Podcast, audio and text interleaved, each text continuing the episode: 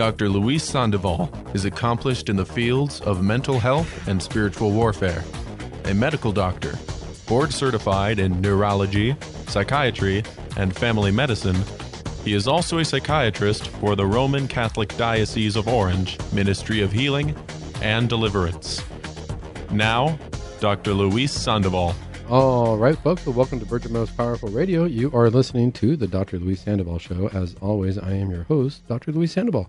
Hey, pleasure to be here talking about our Catholic faith, our Catholic health. Um, that's right, because even our health is Catholic. Once we understand our Catholic faith, we understand that everything about us is Catholic. It doesn't matter what we're thinking about, what we're doing. There's, you know, Catholicism.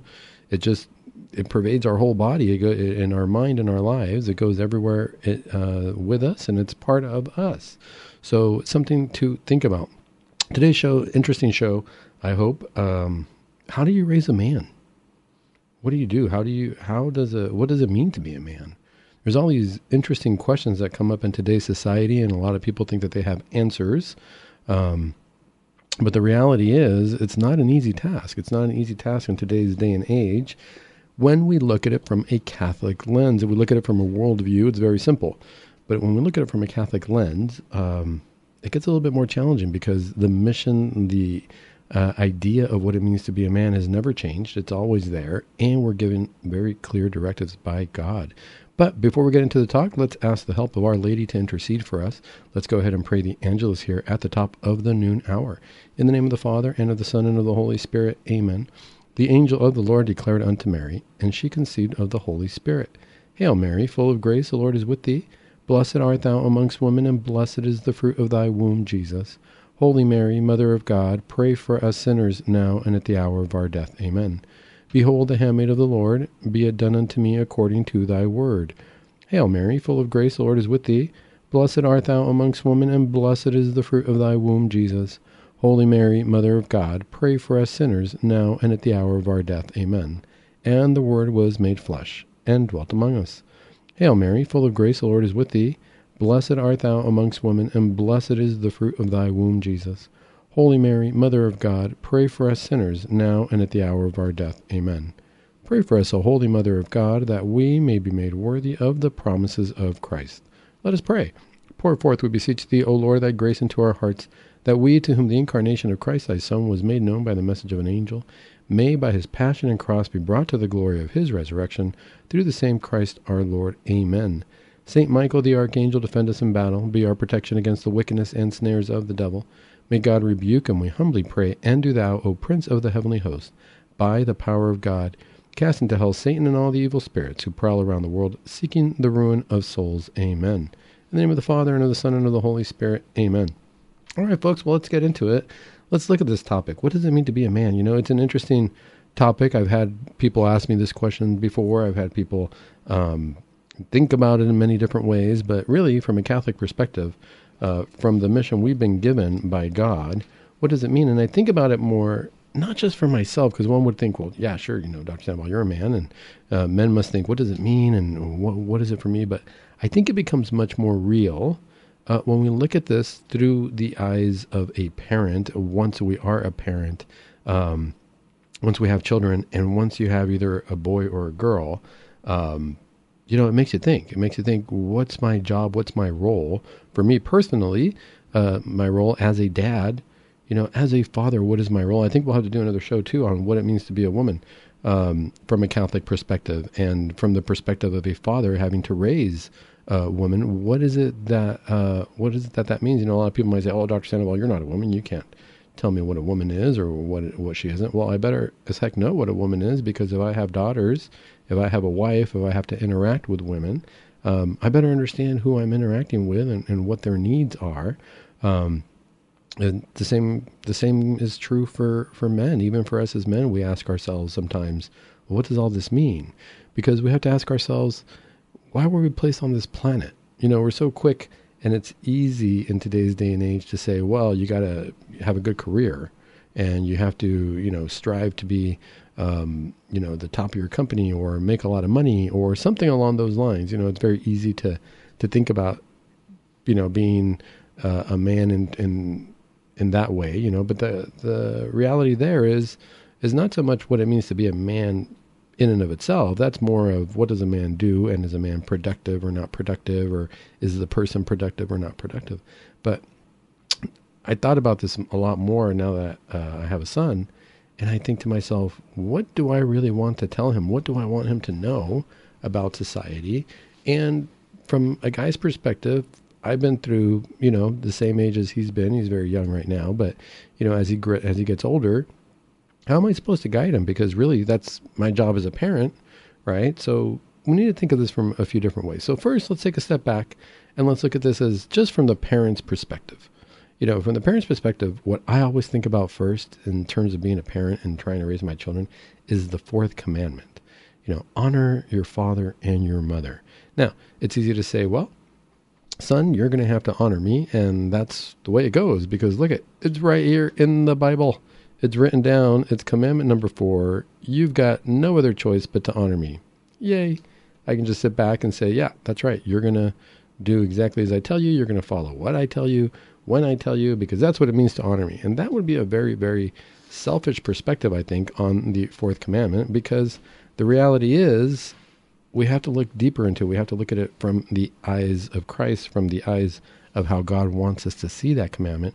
If I want to raise my child and I want him to follow the commandment of honor your father and your mother, I think the first thing I got to ask myself is, am I honorable as a parent? What is it that my child wants to honor? Does my child want to honor me? Do they understand what it means to honor me?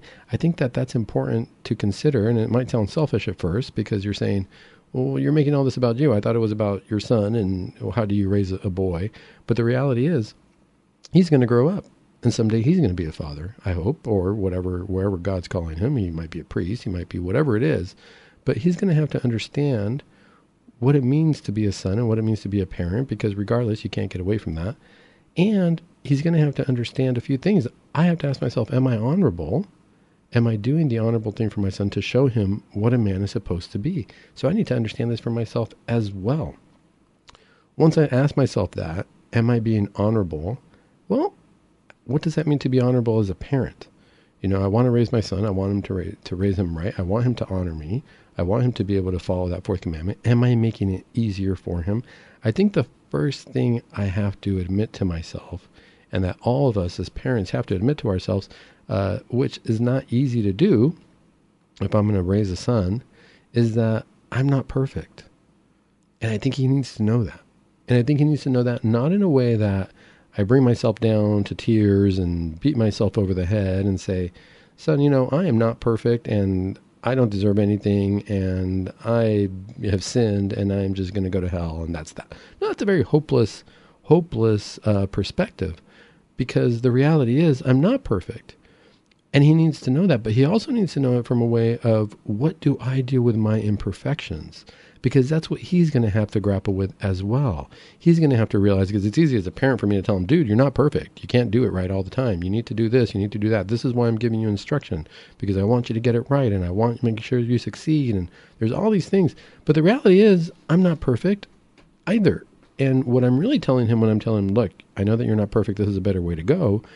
That could easily be translated into well it's because i'm perfect and that's what i know that's why, how i know what to tell you you know as kids how many times did we think our parents were perfect? And do we ever remember that moment where we realize wait a minute. Mom and dad don't know everything. Mom and dad aren't perfect the way i thought they were perfect. And what does that do to our image of our parents? I think we got to get ahead of the game and let them know look i'm not perfect but i'm striving. Life is hard. Life is going to be hard. Life is going to knock you down there's going to be moments in life where you're not even sure which way you're headed. Uh, there's going to be moments in life where you're going to make decisions and you're going to wonder all the time, was that the right decision to make? Did this change the course of my life forever? Sometimes we ponder these great questions. Now, obviously, when the kids are little, they're not going to be pondering these questions. But as we move forward, if I'm going to be an honorable parent, I have to let them know, yeah, you know, in many ways, we're navigating this together. And what I need you to understand from as, as they get older, you know, at the at the level of understanding. Right now, at the two years old, he's not going to understand a whole heck of a lot, other than he wants to play and he wants to eat what he wants to eat, and he gets mad if we can't stay at the park long enough, and things along those lines. But the way I handle those situations for him are going to make a, a big difference for him. If I stick to my guns and I say, "Hey, this is what we got to do right now. I know you're throwing a tantrum.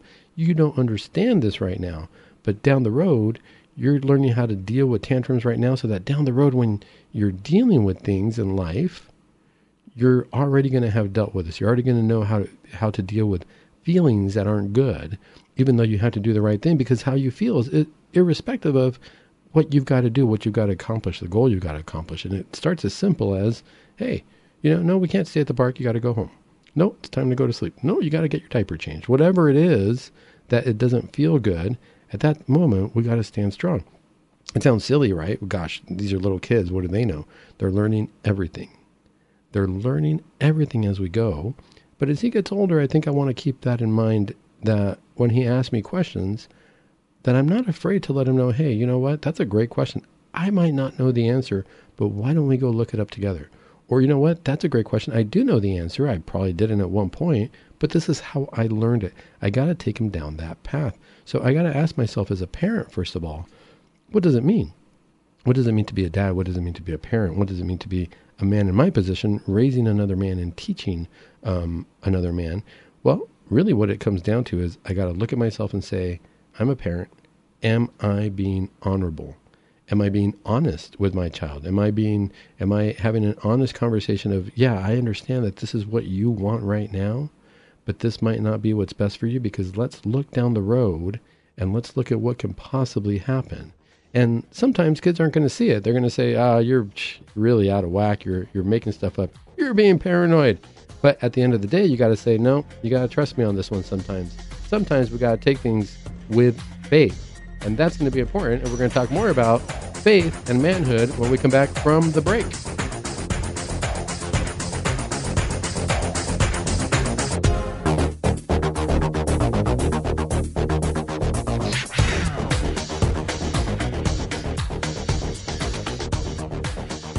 All right, well, welcome back to Virgin Most Powerful Radio. You are listening to the Dr. Luis Sandoval Show.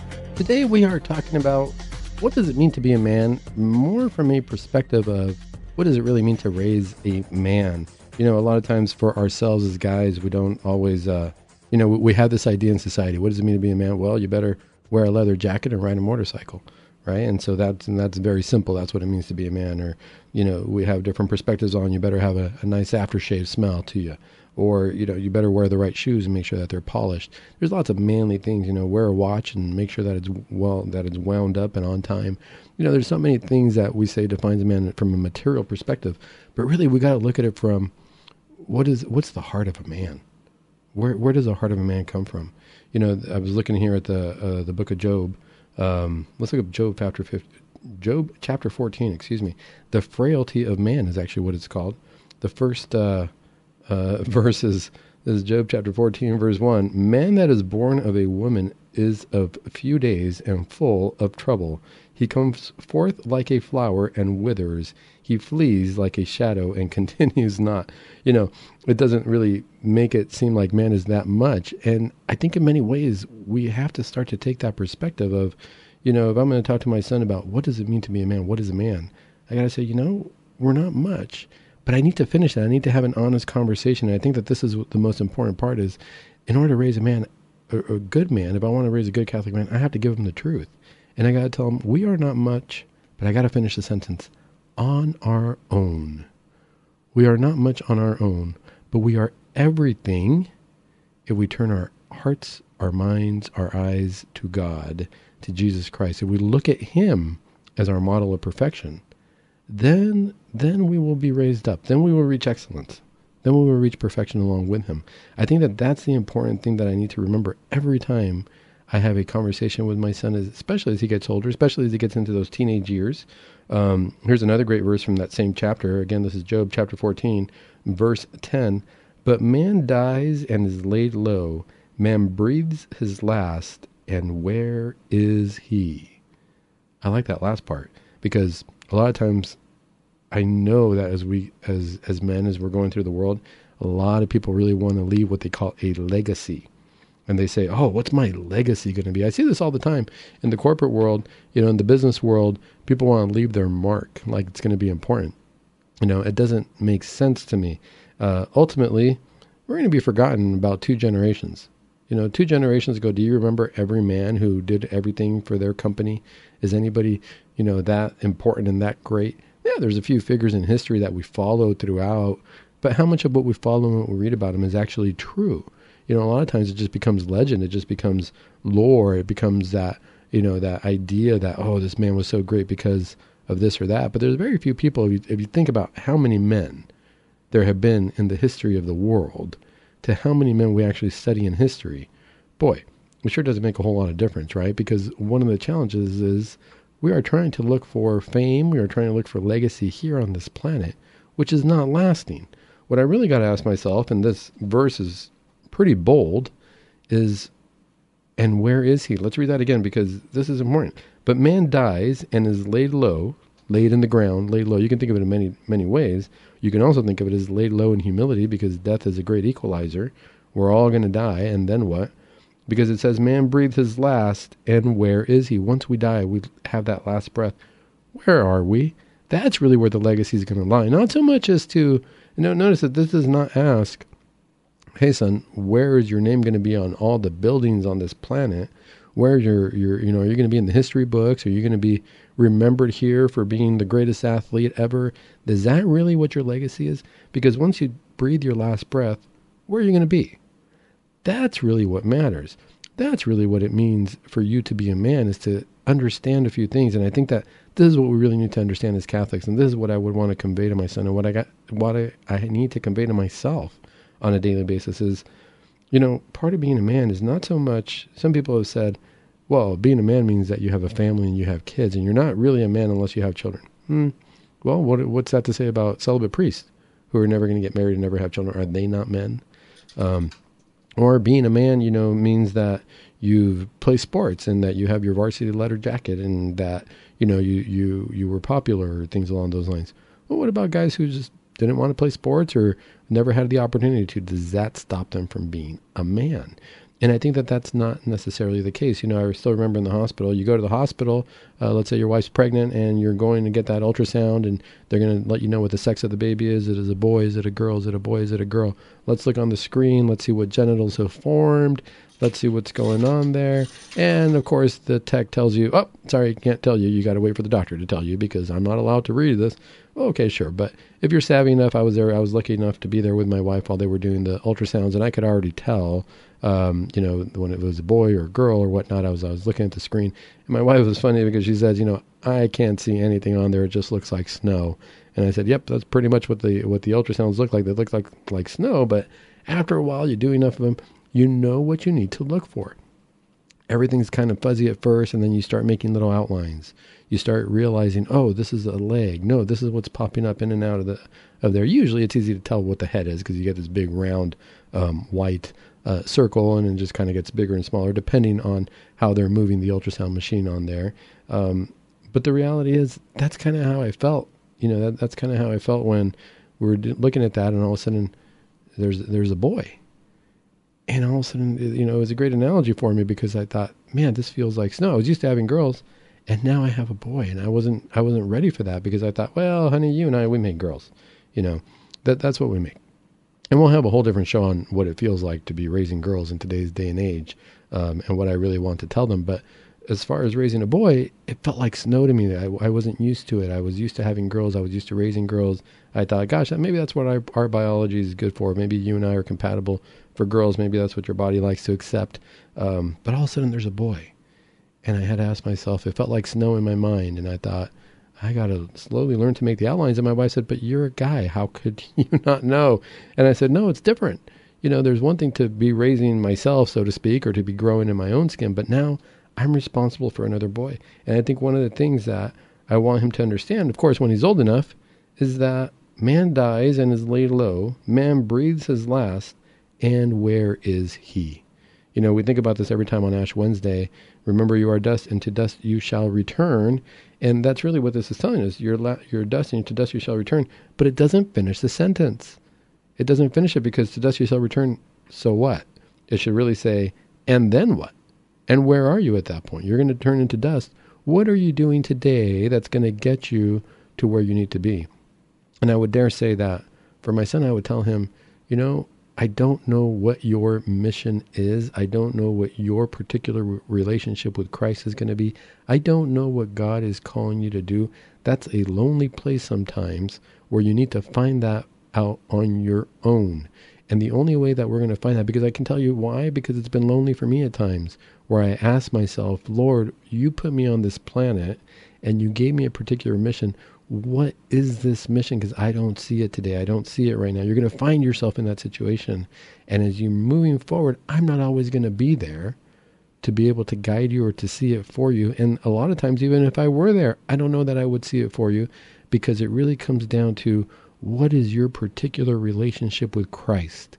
And that's what it's come down for me many times where I got to ask myself, what do I do? I can turn to my own father for advice. I can turn to my friends for advice. I can talk to the guys but at the end of the day, I need to make a decision.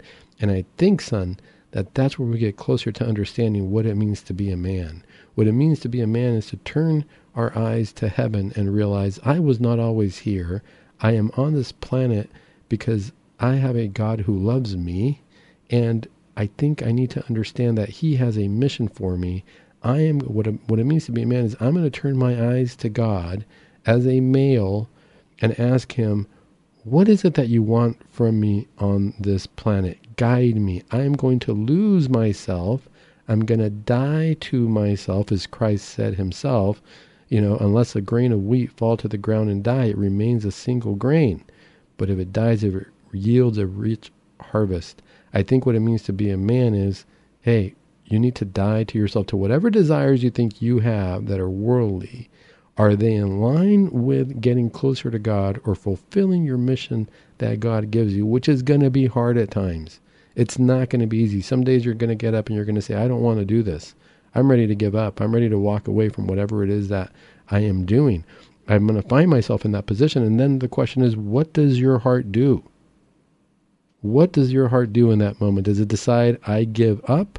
Or to decide I don't see exactly where I'm headed? I'm blind right now, but I know that this is the right thing to do based on the commandments I've learned, based on the faith that my father gave me, based on the tradition of the church.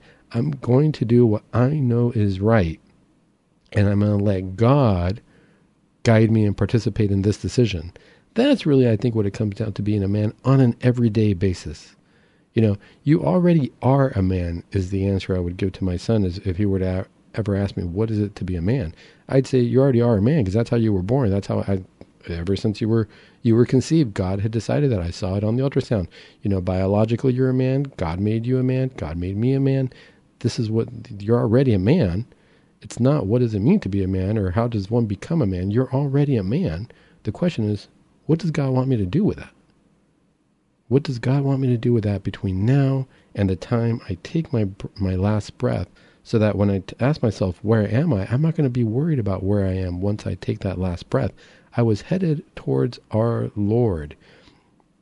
It doesn't always feel that way. You know, there's going to be times on this planet where we don't see God. And what I mean by that is we don't feel Him in our hearts. We don't feel Him in our minds. We don't get that sense that I'm walking towards God or that God is even invested in me or with me. But this is where the eyes of faith are what moves us forward. Because once I understand God, I have to ask myself who God is, right? If we look at this from the perspective of Christ, like I said earlier in the show, I want to tell my son, don't look to me for perfection. Look to me for guidance because I've been there. But don't look to me for perfection. Look to me as somebody who's striving for perfection in spite of my frailties and my mistakes. Because you're going to find yourself in that position as well. You're going to find yourself in a position where what you're doing, you think you're doing the right thing or you think you know better. And then all of a sudden you're going to come back and realize you really messed everything up. That can happen. What do I do in that moment? Do I stay in that moment and feel like a failure? Or do I realize I need to get up and keep walking? Christ gave us a very powerful, difficult directive, and he said, Be perfect as my Father in heaven is perfect. That's our mission for everybody. But as a man in particular, what does that mean for you? It means that you're going to be perfect as God is perfect, what it really means is that you need to ask yourself, what does that mean that God is perfect? Because we can look at our friends and we can look around and be envious of other people and say, gosh, I really wish I was like that person over there. Or I really wish that, you know, how come that guy's much better at sports than I am? How come that guy's always the team captain? I want to be the team captain. Well, are you working for it? Are you putting effort into it? Do you understand what it means to be a, a team captain? Do you understand what the, what the responsibility of the team captain is? Is that something that you want for yourself? Well, you're going to have to ask yourself the same questions, that we're going to ask ourselves this after the break. Be perfect as your Father in heaven is perfect. Well, what does that mean? Do I really want that perfection? Do I understand what that perfection is? Well, hopefully, we can get a little step closer to understanding that when we come back from the break.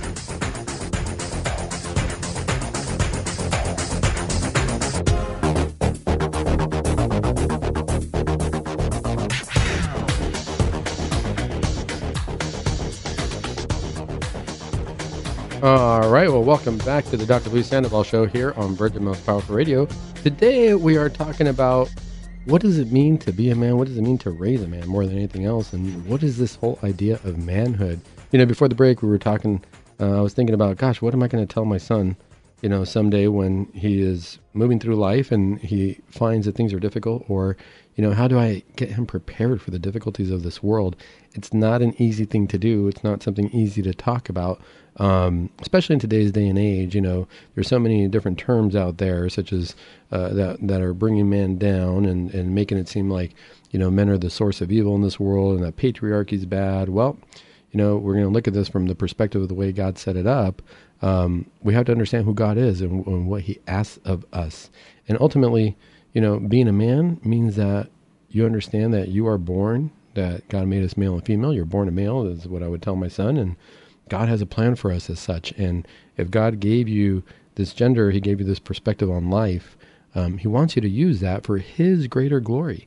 You know, and ultimately, He wants you to be perfect, just as Jesus told us, "Be perfect, therefore, as your heavenly Father is perfect." That is Matthew chapter five, verse forty-eight.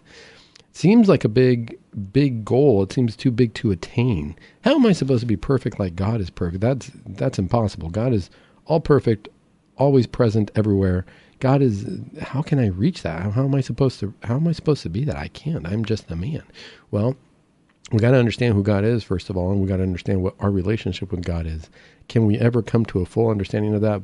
By golly, I hope when I get to heaven, maybe I'll get a little step closer, because that's the challenge. That's the Saint Augustine speaking of saying, "Gosh, you know, when he's before God, he's going to ask him. He's going to have two questions. He's going to look at God and he's going to say, "Who are you?" And who am I? Because that is ultimate humility right there, where you are truly saying, I know nothing, but the only thing I do know is that you, my God, have all the answers. Because if you think of it that way, who are you? I have no idea who you are. I'm here on this planet. I know that you've been communicating with me. I know that you've been uh, uh, influencing my life. I know that you've been influencing my heart because at times I want to be closer to you and at times I just want to battle it out. And at times it feels like you're not there and at times I feel so confused. And in all of this, I want to know who you are. At the same time, throughout this whole journey, I have no idea who I am because we've never met. It's almost like a child in a womb. You know, I know certain things. I know that you're feeding me. I know that you're caring for me. I know that I'm in a safe place here in this womb. Um, I hope you know, I hope that you're going to carry me through and be my mother. Um, but who are you? I don't know you yet. And guess what? The mom is also saying, I don't know who you are. I know you're in my womb. I know that you've got a little personality in there. I can tell you're moving around, but we're going to get to know each other when you come out of this womb. I truly think that that's what heaven's going to be like. That's what I would tell my son.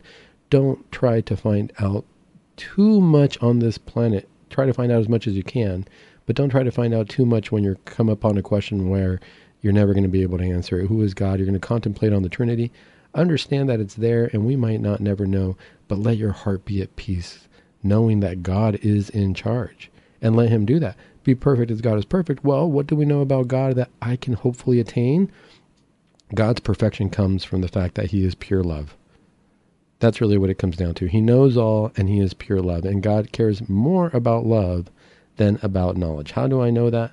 Because if we look at the Bible, if we look at the way Christ was, remember the apostle said, Hey, are we ever going to know the Father? And Jesus says, You've been with me this whole time. How can you not know the Father?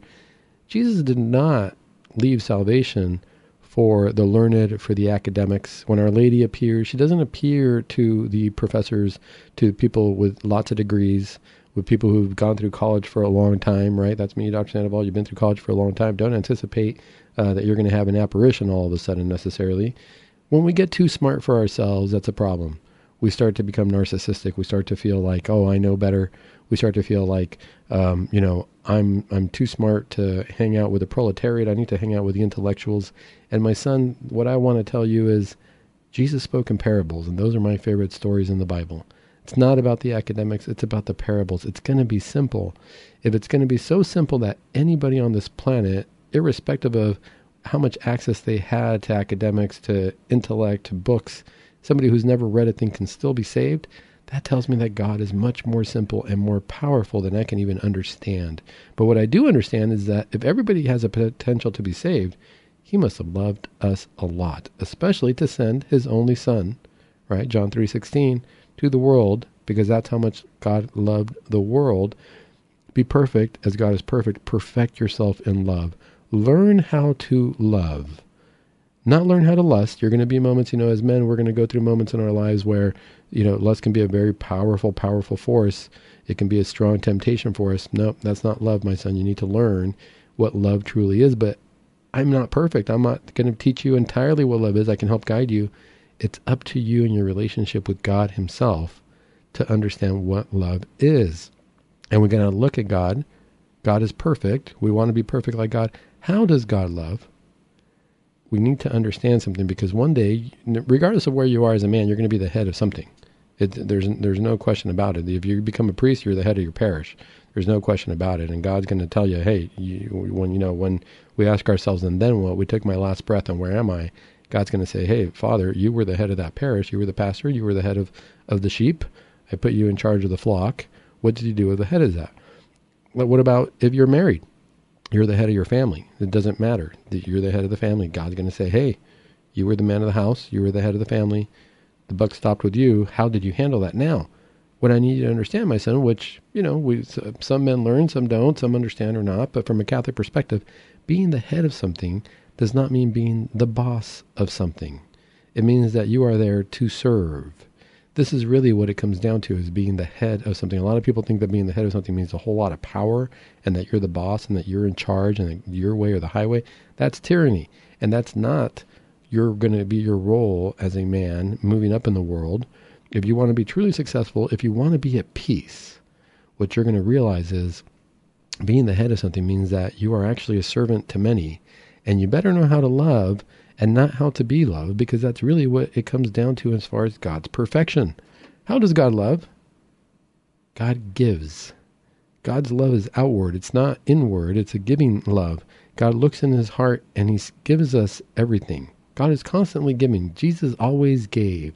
He didn't even have a place to lay his head on this planet. He was giving. That's all that there was to it. God was just a giving God.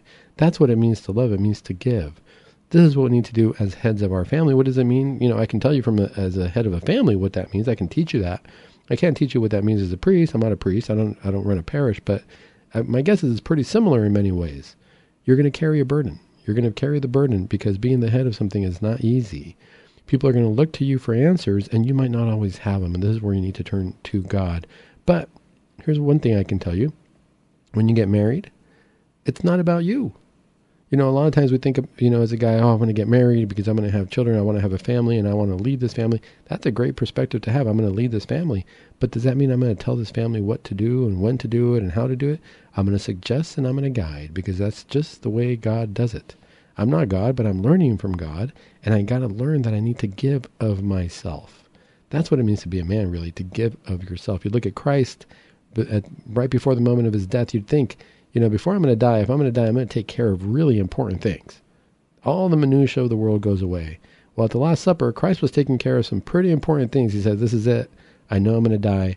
I better get things in order. One of the first things he did is he said, We're going to institute the Eucharist. Right? First, we're going to get together, guys, and we got to have a talk because I'm about to be. I'm about to be trashed right now. I'm about to be crucified. And I need to leave you guys with some very important information. One, I'm going to set up the Eucharist. Okay after I set up the Eucharist, the next most the next important thing that I'm going to do is wash your feet. I need to serve you. I need to teach you how to serve. That's the next most important thing. That's got to be pretty darn important. The lesson on how to serve Jesus said, if you want to be great in heaven, you got to be a servant. Understand what I did, what I have done for you, you must do. He washed everybody's feet. He served them. He said, because the the the least will be great in heaven, and the the people who are most important will be will not be great in heaven. They're going to be at the lower levels in heaven. You need to learn how to serve, and that's what I would tell my son. That's really what it means to be a man, to be at the service of your family, to be at the service of others, and to be at the service because we're at the service of God. That's why we do it. You know, when you get married, it's easy for a lot of guys to say, well, I'm going to, this is what I'm going to do. I'm going to have my man cave. I'm going to be off to the side. I'm going to tell my wife what to do. I'm going to expect her to serve me and I'm going to expect her to get some food on the table and, you know, take care of everything around the house and everything's better be perfect when I come home and I, everybody better be in a good mood. Well, that's not the way it works. The way it works is I'm going to come home and I'm going to see what does everybody need. And if my wife wants to cook and put dinner on the table, well, what can I do to help her accomplish that? If all of a sudden your kids come home, they're not in a good mood, what can I do to help them accomplish to be their best? What can I do to help the household be at its best?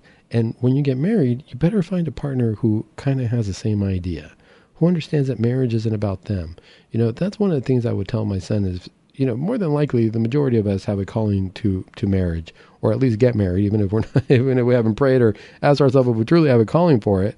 You know, marriage is is, uh, is the most common of the sacraments uh, that we see. You know, aside from baptism, of course, everybody gets baptized in First Communion. Hopefully, confirmation, confession, of course, those are ubiquitous. Those are for everybody, regardless of what your calling is. But in terms of you know whether we're going to be going into holy orders or, or going into a married sacramental life the majority of us end up going to a married sacramental life.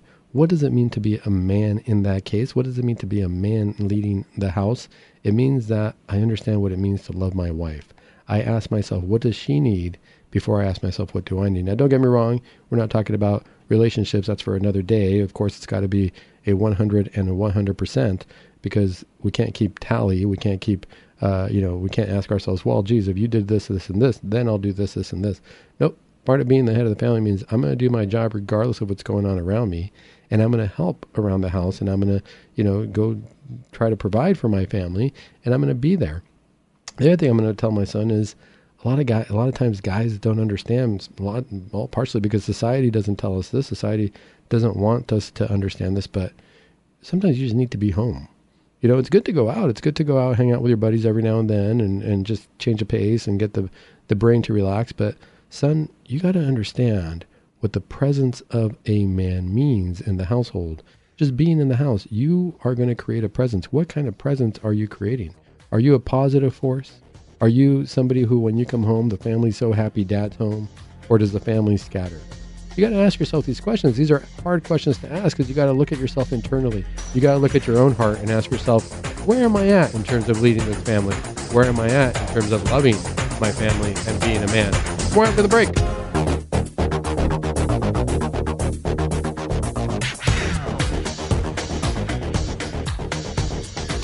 All right. Well, welcome back to Virgin Most Powerful Radio. You are listening to the Dr. Luis Sandoval Show.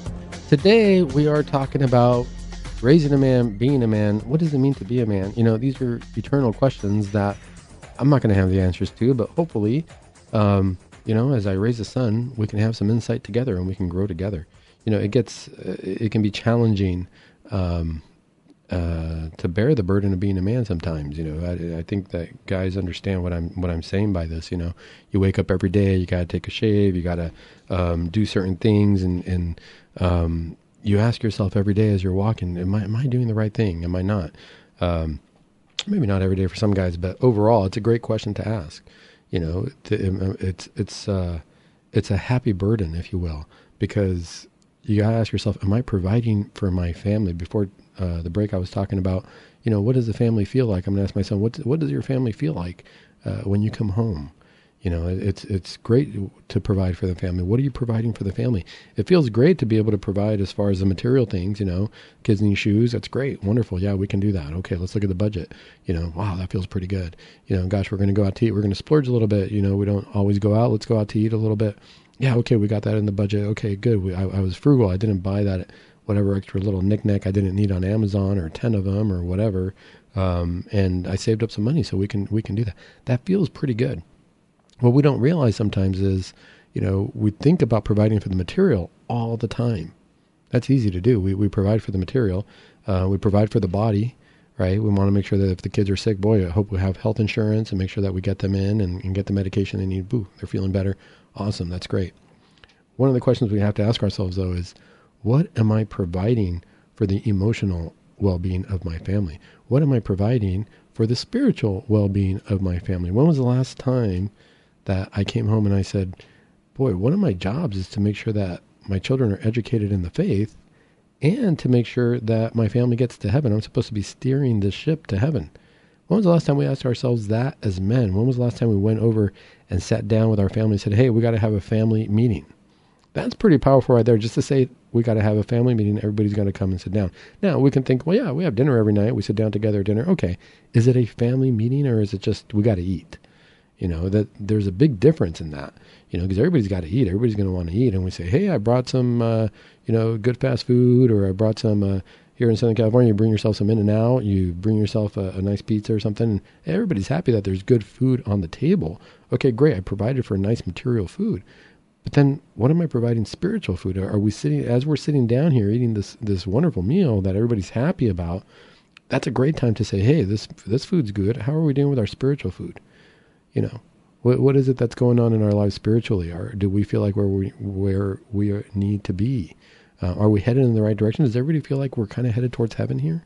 You know, that's man's role as the head of the family, as the spiritual head of the family. You got to sit down and say, hey, do we feel like we're lacking something? Now, I don't need to know everybody's sins because, again, one of the biggest challenges is, my son, your relationship with God is your relationship with God. There's nothing I can do about that. The same way my relationship with God, I realize now as I get older, my parents don't have much to do with it other than they guided me. They guided me in the faith, and that's they did their job there. Now it's up to me to decide, hey, what am I doing with that? You know, where is my life with God? Because when we die, when we take that last breath, and where am I? It's just going to be me by myself in that in, in front of that judge, asking. He's going to be asking me, okay, how is our relationship? And the question is, you know, I said it's going to be my judge, or is it going to be my friend? Is it going to be me standing there in front of a throne where I'm worried about what he's going to say because I haven't spoken to him in a long time? In fact, I know that I've been away from him for a while. Or, my son, are you going to, when it's your turn for your last breath, and we ask ourselves, now what? Are you going to say, hey, I got to go meet my friend? We've been talking for a long time. I've been praying for a long time. Can't wait to meet him. Yeah, I know I've fallen short, but I got to talk to him, man. I got to apologize for whatever I've done. I got to get there and I got to um, make sure that we're on the up and up because there's nothing more than I want than to be with him. That's the relationship I want you to have. That's really what we got to ask ourselves when I'm sitting at that table. Am I providing an environment for my family as we're having the scrumptious meal to say, hey, does everybody feel like they're, that Jesus is their friend?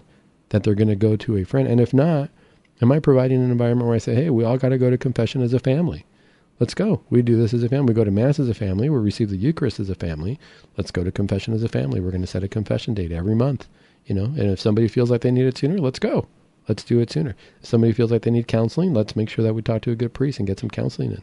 You know, whatever it is, am I providing what is spiritually necessary for the family? Because more than anything else, the world's going to tell you so many different things, my son. These are, they're going to say, you know, you, are as a man, you're you're providing toxicity. As a man, you're providing this and that.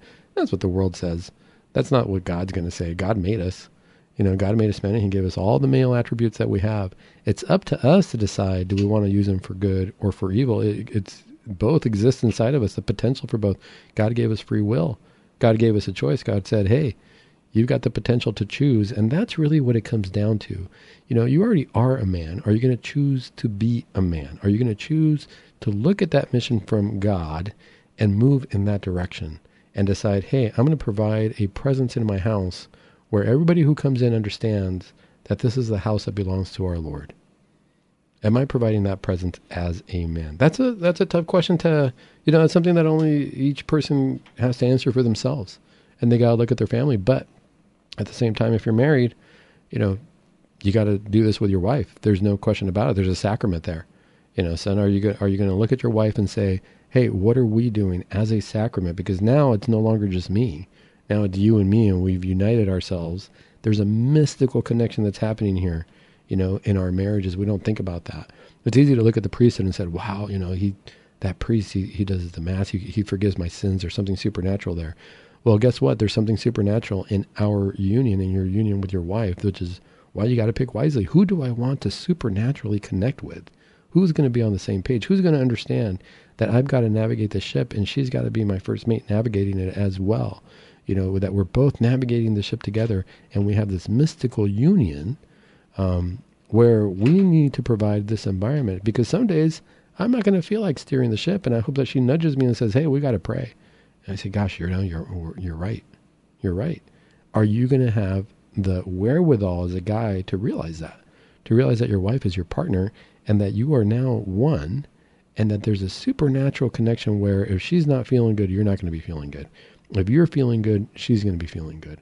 Are you doing that? Do you realize that if you are not praying, your family's not going to be doing as well as they could be? Because you're not allowing for those graces to flow into the house. You're the head of the household. You're opening the door for those graces, right? If we look at marriage in a Trinitarian perspective, in, in a Catholic perspective, you know, you're providing the, the household. The wife is kind of distributing the graces, if you will, the same way that our Lord made it so that Our Lady distributes the graces. But are you providing a happy environment for your wife? Are you understanding that your wife's going to have particular needs? Are you ready to shut out the world and realize that your wife is who you're going to die for? Because that's what you said when you were dating. That's what you said when you were getting married. Boy, it was a great time. I love you and nothing else. Boy, I just, I'm going to let everything go and I'm going to make sure that I write you love letters and I'm make sure that I'm there to pick you up for dates and I'm make sure that I'm calling you every day. And then when we get married, are we still doing that? You know, are you still leading that family? And if you're going to be a priest, how's that any different? Are you loving your congregation? Are you creating an environment in that parish where the people feel like they can come and be closer to Christ and let go of their sins and come to you for confession and trust that your intentions are to bring everybody closer to God and make sure that that congregation makes it to heaven. No different than the domestic church or the individual family. Bigger responsibility as far as the number of people in charge. But regardless, everything we do every day, every interaction we're going to have every day is are we getting closer to heaven or not? And if I if my words don't make sense, my son, or if, you know, they fall short, sometimes we don't want to listen to our, our fathers, our family members because think, we think, what do they know? You know, gosh, I've lived with you all day long. I've seen your imperfections, Dad. I know you're not perfect. I know you can be lazy at times. I know that things aren't always falling into place in the household. All right. I'm not perfect. That's right. I'm glad that we can admit that. None of us are perfect. But let's turn to the Word of God sometimes. Why not? What if I were to sit down with my son and say, "Hey, what is it that you need to read?" Of course, the Gospels, hands down, are going to be number one, right? The New Testament, the Gospels, the Epistles. But on a daily basis, almost like you know, you guys, we don't keep diaries, we don't write things down. But I would say on a daily basis, I would tell my son, open the book of Proverbs and read something every day read something from Proverbs every day. You can find different ways to read it, but the reality is, um, you know, you can. There's 31 chapters. You can read a chapter a day if you want. Sometimes that's a lot because, and I say it's a lot. It's not a lot, but it's it's a lot in terms of these things are deep and you want to digest it. And Jesus, just like Jesus said, you want to gnaw on the Eucharist. Amen, amen. I say to you. Sometimes you want to gnaw on a couple of these. You want to do some Lectio Divina on these. And if people don't know what Lectio Divina is, we should have another talk on that. Lectio Divina is probably one of the best meditations we can do because it's the words of God in our hearts all day long, where we're just gnawing on one or two verses. But this is what I would tell my son. We're going to read chapter four here of Proverbs, 31 chapters. If if you as a man have not read the book of Proverbs, that's where I would say, what does it mean to be a man? Read the book of Proverbs, and that will guide us in the right direction of getting closer to God. But here's what I would tell my son. Chapter 4, a father's advice. This is Proverbs chapter 4. Hear, O sons, a father's instruction, and be attentive that you may gain insight. For I give you good precepts. Do not forsake my teaching. When I was a son with my father, tender, the only one in the sight of my mother, he taught me and said to me, Let your heart hold fast my words. Keep my commandments and live. Do not forget and do not turn away from the words of my mouth. Get wisdom, get insight. Do not forsake her, and she will keep you. Love her, and she will guard you. The beginning of wisdom is this get wisdom, and whatever you get, get insight. Prize her highly, and she will exalt you. She will honor you if you embrace her. She will place on your head a fair garland. She will bestow on you a beautiful crown. The first thing I'm telling my son, this is great. It's called a father's advice, and the first thing he's this, you know, Solomon's telling is saying here is gain wisdom. Not knowledge, not intellect, wisdom. It's very different. Very, very different. Hear, my son, and accept my words, that the years of your life may be many. I have taught you in the way of wisdom. I have led you in the paths of uprightness. When you walk, your step will not be hampered, and if you run, you will not stumble. Keep hold of instruction. Do not let go. Guard her, for she is your life. Do not enter the path of the wicked, and do not walk in the way of evil men. Avoid it. Do not go on in it. Turn away from it and pass on, for they cannot sleep unless they have done wrong. They are robbed of sleep unless they have made someone stumble. That's some wisdom right there. Stay away from evil.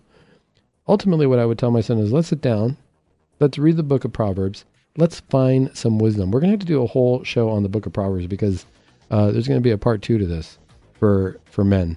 You know, what is it that we need to know? There's a lot of wisdom, a lot of deep verses in here that if we've never read, you know, they speak to the heart and they speak to the heart of be a better man. Be a better man, not for the world, not for yourself, if nothing else, for God. So that once we get there, once we have our last breath, we can say, yeah, you know, I'm going to go meet my friend. Why? Because I followed his words, and in my heart, I sought wisdom. Until next week, hopefully, any dads out there, any men out there, if you have any questions, feel free to email me. But until then, I would say keep it Catholic. That's the best way to be a man. Until next week, this is Dr. Sandoval saying, keep it Catholic.